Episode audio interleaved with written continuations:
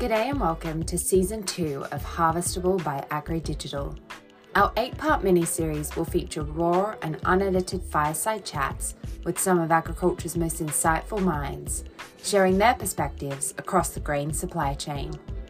In this episode, we are joined by Nathan Cattle, Managing Director of Clear Grain Exchange. So, welcome to another edition of Harvestable. And today uh, I've got Nathan Cattle from uh, the Clear Grain Exchange, CGX. Um, my name's Ben Reed. I'm the co founder of AgriDigital. And yeah, it's great to have Nathan with us today. How are you, Nathan? Good, thanks. Thanks for the invitation. Very good.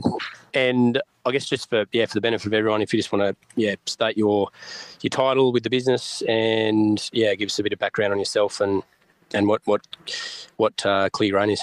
Uh, I'm the managing director of Clear Grain Exchange. Um, in terms of my background, uh, I'm from Lake King, a little country town in Western Australia, 500k southeast of Perth.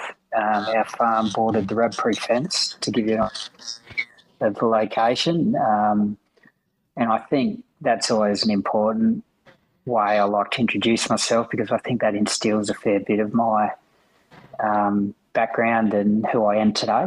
It was very much an upbringing of it is what you make it. A great community, really strong community values, and um, yeah, you know, you got to make your own fun. Um, so that was sort of my childhood.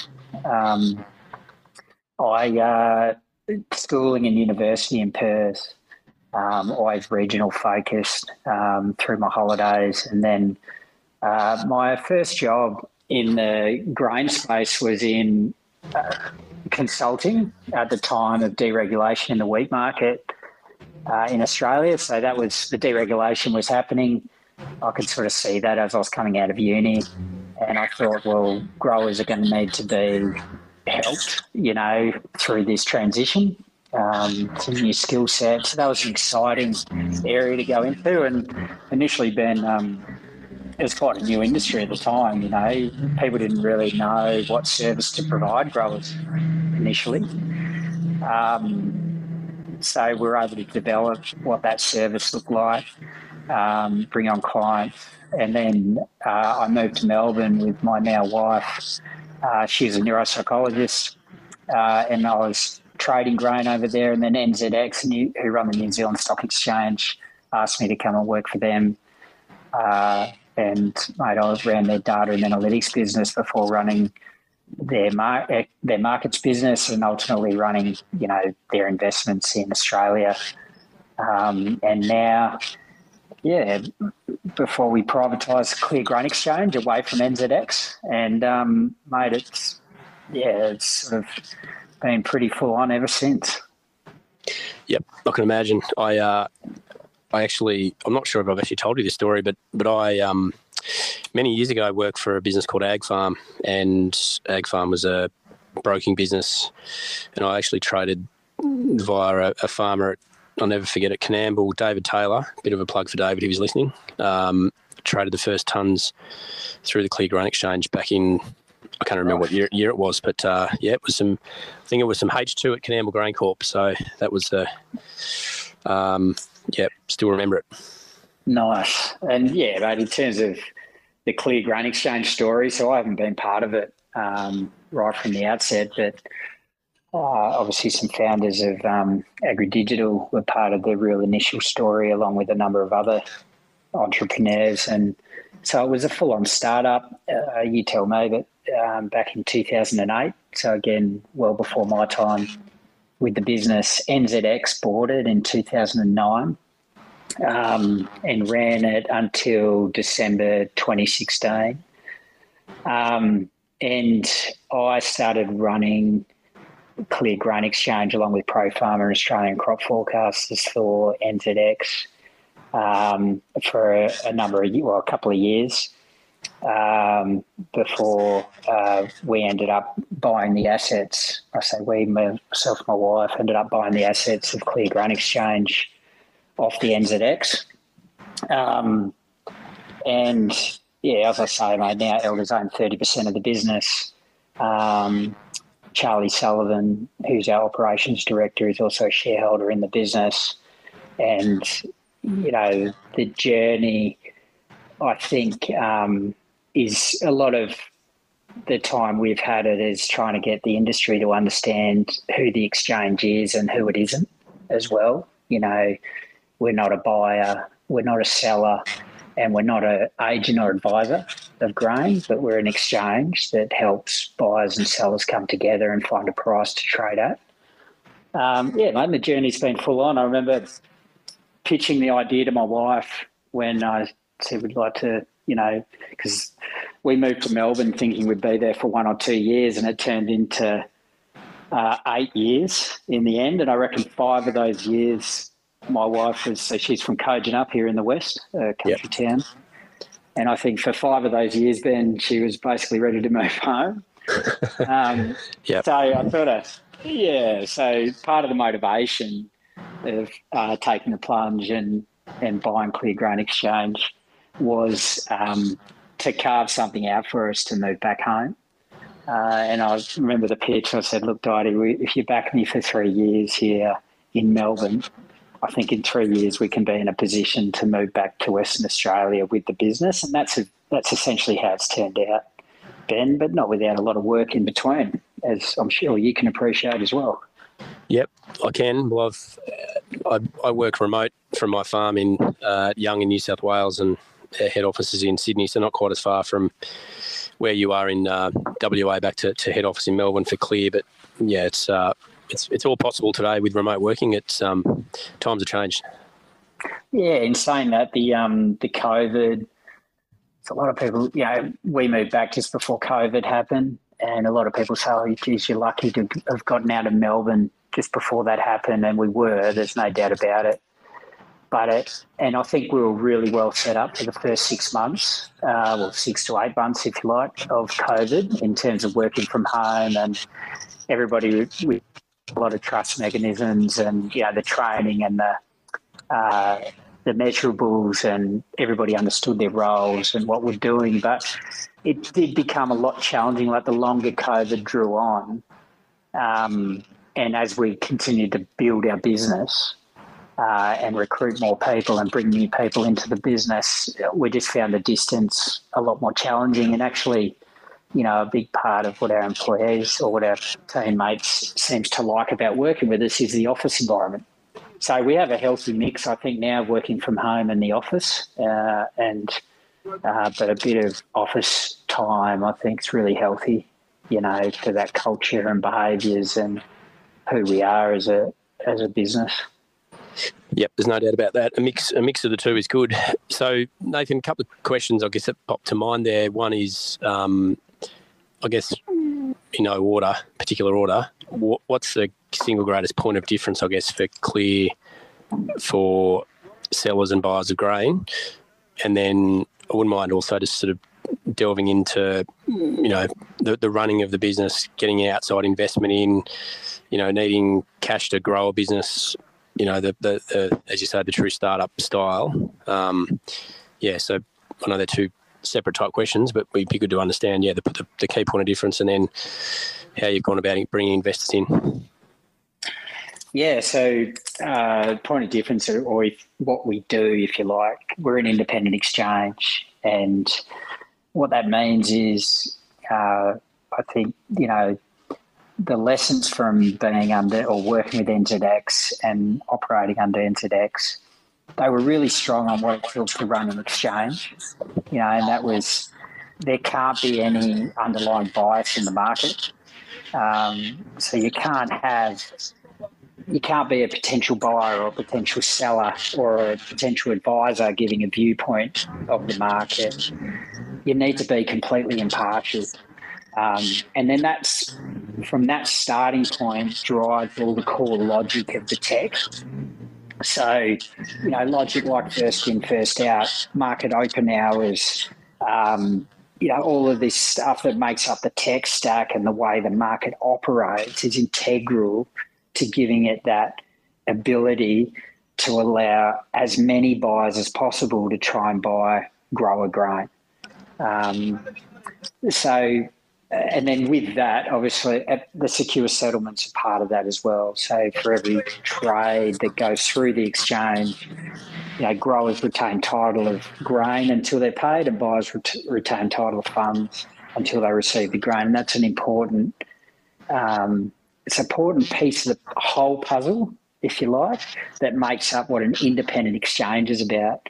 Um, and like I say, mate, because the whole intent is to help buyers find sellers, sellers find buyers, and for them to reach a price point for it to trade. Uh, if there's any underlying bias or conflict in that, then the pricing point uh, can ultimately be um, be impacted by that. You know, yeah. So um, so that sort of is core to us. You know, everything we talk about internally, it, it's all those core values to maintain that impartiality in in the market. In saying that, mate, we see our role as well to disseminate, disseminate market information. So it's not to have a view on it, but you'd see you might see it in the rural press or via um, social media or our own blogs. We will be quite active in disseminating price information. So, uh, you know, I think it's healthy for a West Australian grower to know what prices are trading at in New South Wales as an example. Um, you know, and if they understand the dynamics of whether the grain's moving out, you know, out through the ports or whether it's being used for domestic purposes, then they can make those associations of where fair value is for them, or likewise where a CNF trade might be happening offshore or where FOB values might be offered. I think that's all still important price points for the market to understand and then come up with their own uh, assertions as to what the price should be. You know, and it's up to them to put the bid and offer in into the market. But um, yeah, which plays into that challenge. independence plays into that independence piece you're talking about there before, and you know, no doubt the the ability for sellers and buyers to transparently see where grain is trading at in you know real time on a daily basis is um is what you're delivering there, which is great. And, and as you say, that, that that settlement, that secure settlement uh, piece to remove any um, issue around payment. Yeah, just um, you know, otherwise payment terms become another differentiator. But you know, what's core to us? I mean, I mentioned I grew up in Lake King, RC Esperance port zone in WA, and often that port zone, the price would end up trading at a big discount to Kwinana. You know, a lot larger discount than what the freight natural freight spread would be. Um, and what was going on there is because buyers would start would stop participating down in that port zone. So the whole so it's a good example there of market failure at the time. By the way, right today those roles are reversed. Esperance is actually trading at a, at a premium to Kwinana because of the supply chain and other dynamics going on. But yes, the point is that was a huge motivator for me in saying, well, you know, there's market failure here. So address that. Let's create a more liquid market. Let's make it easier for as many buyers as possible to participate in trying to buy Aussie grain. And the other side of that is for growers. Like growers have, growers can influence that directly by putting their grain up on offer, and so every buyer can see it and then try and buy it. It draws more buyers into their market. So they have, it's giving them an opportunity to send a clear price signal to the market. Um, so anyway, mate, that's sort of a bit of the motivation behind it and a long-winded answer to your point of difference question, if you like. Yeah, no, that's good. No, well, it's, uh, it's as I said, it's something that I know reasonably well, but I guess those who aren't familiar with the uh, the with the exchange, that's a yeah, really good description. And, and I guess the, the, the second question I had there was the the outside investment you talked about you know, Elders, for example, being a 30% shareholder, you know, why Elders, how Elders, and, and what, what, you know, what have Elders done for the exchange and for you? Yeah, um, mate, I was very fortunate here. So we, um, we've always taken a, so you mentioned, you know, startup and then the investment cycle. I'd classify us as, as at scale up stage rather than startup now. Like the, the product was proven, and it was proven to a large extent before I came on board. But I think it was misunderstood. You know, I think it was um, uh, agents potentially, or agents or brokers potentially saw it as a competitor to them. Um, some of the buyers were a bit unsure about it. So we've done a lot of work to sort of explain that there's clear value in every, for every market participant by having a more efficient market, um, and what that is, and the fact that we're never, you know, we're never we're never going to be a buyer, seller, or advisor of grain. This is a tool for them to use. Um, so what did? So the way the reason I say that, mate, is because we've always grown. We've taken an approach to grow within our means, so to speak. So we've always um, aimed and have achieved positive EBIT throughout the um, throughout the journey. You know, whether or not that's been the right approach, as opposed to foregoing possibly some growth. Um, along the journey is something we've always balanced up, but that's the approach we've taken and, and still been able to achieve uh, growth that we've been comfortable with.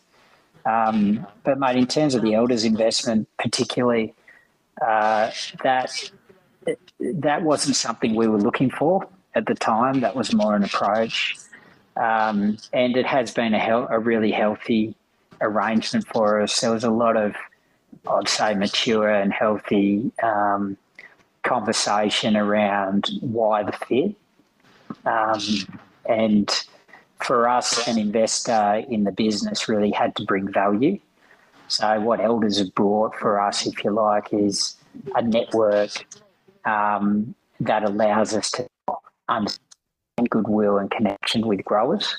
Um, it probably brings a level of um, credibility into the industry um, and seriousness. Uh, but ultimately, mate, they've been a fantastic shareholder. I mean, they're very, they are a minority shareholder.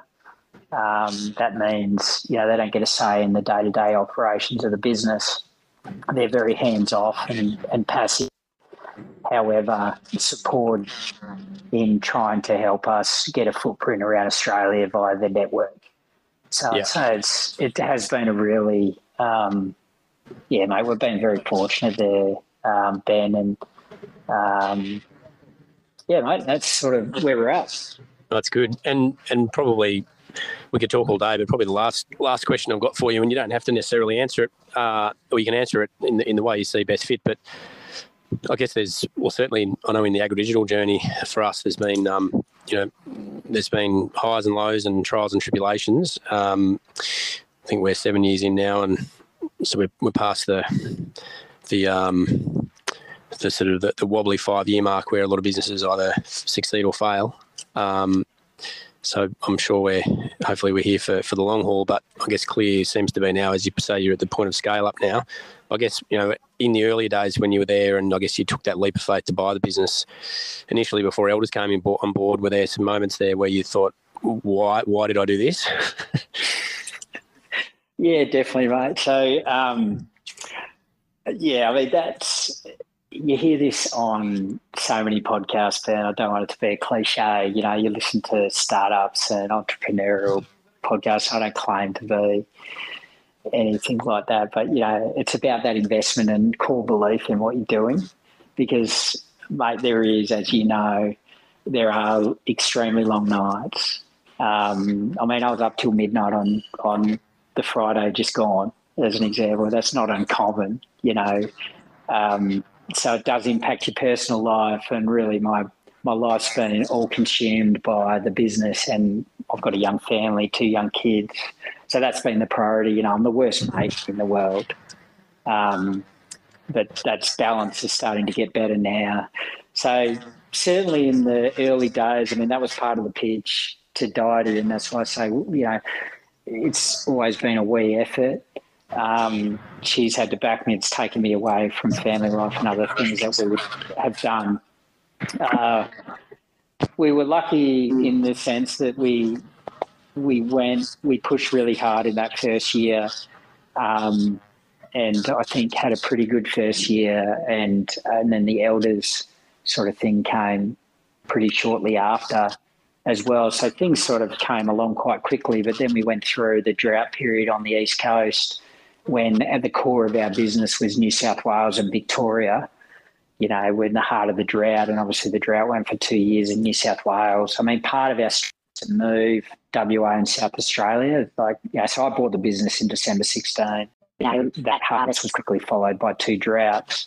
Uh, but part of it, as I say, the pitch to my wife was, okay, well, we're doing this to to grow it West and grow it in South Australia, and that was obviously to create a more resilient business, um, and obviously a motivate to get home. So, mate, um, yeah, there's plenty of long nights in it.